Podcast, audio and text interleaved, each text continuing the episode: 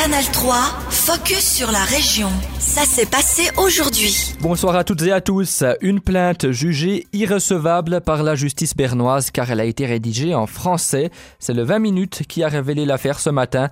La préfecture de Berne Mittelland a rejeté le texte d'un vaudois voulant porter plainte pour comportement raciste en ville de Berne et la préfecture basée à Ostermundigen était tout à fait en droit de le faire. C'est inscrit dans la constitution du canton de Berne.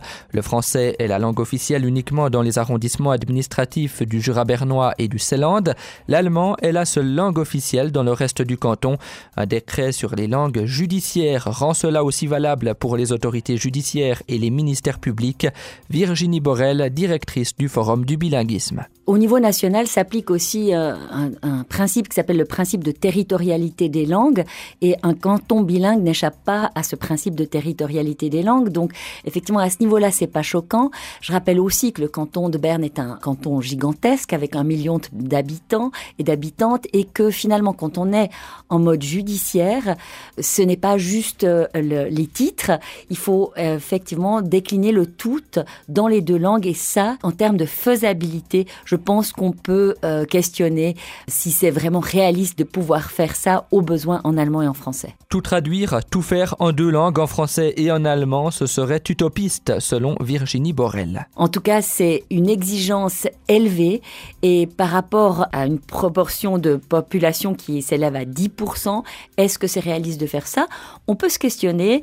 En tout cas, ce qu'on va faire, c'est qu'on va comparer les choses. Il se trouve que mercredi, on a un atelier avec les deux autres cantons bilingues.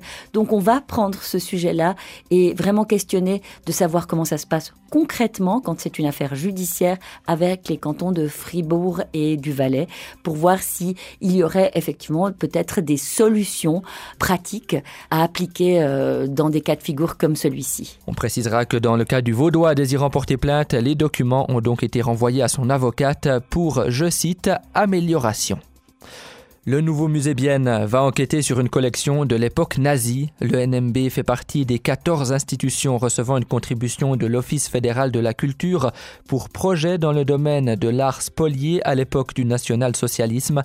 Concrètement, le musée biennois a reçu 24 000 francs de la Confédération pour mettre la lumière sur les origines d'une collection vendue à la ville de Bienne dans les années 30 par un marchand d'art belge, Jacob Reder, la directrice du nouveau musée Bienne, On sait que c'était un marchand euh, d'art belge qui a travaillé dans les années 30 à Belgique et il a vendu sa collection à la ville de Bienne. Et jusqu'à maintenant, on ne sait pas exactement s'il y en a dedans de tous ces euh, œuvres d'art, euh, s'il y a des biens en fuite ou pas.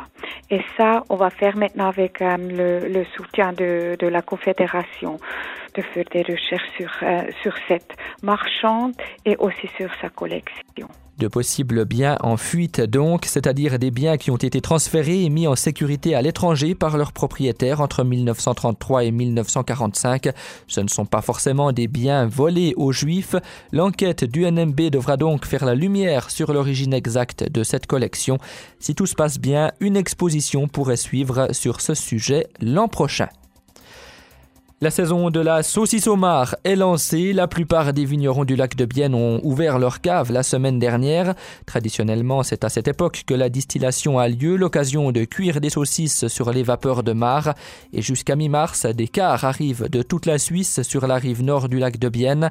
Une aubaine pour Cédric Junot, patron de la boucherie Junot à la Neuville, qui fournit 11 vignerons de la région. Pour nous, c'est assez important parce que, au cours d'une grosse semaine de fin d'année, et puis en général, c'est toujours un grand creux qu'on avait de janvier à mars, on va dire jusqu'au printemps, puis les grillades reprennent, c'était vraiment une période très creuse.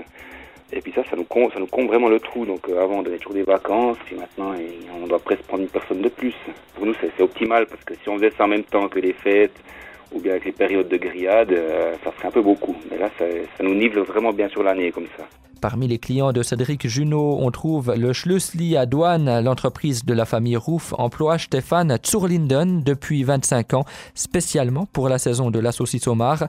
Et le succès est au rendez-vous avec des gourmands prêts à faire des kilomètres pour cette fameuse spécialité, Stéphane Zurlinden. Nous recevons des clients de Bâle, Zurich, Saint-Gall, Lucerne. Ils viennent de toute la Suisse, bien sûr aussi beaucoup de la région, mais ça attire tout le pays au bord du lac de Bienne.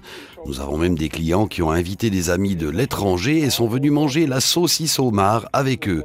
Donc c'est rassembleur, c'est une belle histoire. Pour les vignerons du lac de Bienne, la saucisse au mar s'est donc imposée comme un événement incontournable pendant le creux des affaires du début d'année. Même si la concurrence pointe à l'horizon, des événements autour de la saucisse au mar sont désormais organisés ailleurs, par exemple dans le canton de Soleure. L'antenne du Chasseral est la plus haute tour du monde. Oui, elle culmine à plus de 1600 mètres. Elle surpasse donc la Tour Eiffel, la Statue de la Liberté et même le Burj Khalifa de Dubaï. Deux habitants de la région en sont en tout cas convaincus. Julien Bouldoir et Jacques Maguera, amoureux de la montagne locale depuis leur enfance. Ils en ont même fait l'objet de t-shirts. Les deux amis ont lancé leur marque, Jacques et Julien, en 2006, avant de la renommer Chasseralo Co. en 2020. On écoute d'abord Julien Bouldoir au micro de Yasmine Tomé. On est des potes d'enfance depuis euh, une trentaine d'années. Et puis, euh, à un moment donné, euh, Jacques, qui est graphiste, a décidé d'aller tenter sa chance à Berlin. On avait envie de rester en contact et pas de se perdre de vue. On a décidé de faire des t-shirts ensemble. C'est pour ça qu'on a créé une petite marque de t-shirts et qu'on a réussi à garder le, le contact. Et justement, à l'origine, cette marque, elle s'appelait Jacques et Julien. Pourquoi est-ce qu'ensuite vous avez changé, vous avez pris le nom euh, Chassralo Co en 2020 Avec le nom euh, Jacques et Julien, les Suisses allemands, ils ne comprenaient pas vraiment. Et puis, euh, avec les motifs euh, du t-shirt, avec les tours de, Chasseral, nous avons remarqué le potentiel euh, de notre belle tour, euh, de notre belle montagne. On s'est dit, on va, au lieu d'arrêter la, marque, on va, on va starter une nouvelle marque. C'était un extrait de l'interview de Julien Bouldoir et Jacques Maguera, cofondateurs de la marque Chasseralo Co. Interview complète à retrouver sur notre site internet. Les deux amis d'enfance ne s'arrêtent pas aux habits puisqu'ils ont lancé des bougies à l'effigie de l'émetteur, mais aussi un alcool, le Schnaps oral. Leurs produits sont disponibles en ligne et à la boutique Alabama à Bienne. Canal 3, focus sur la région.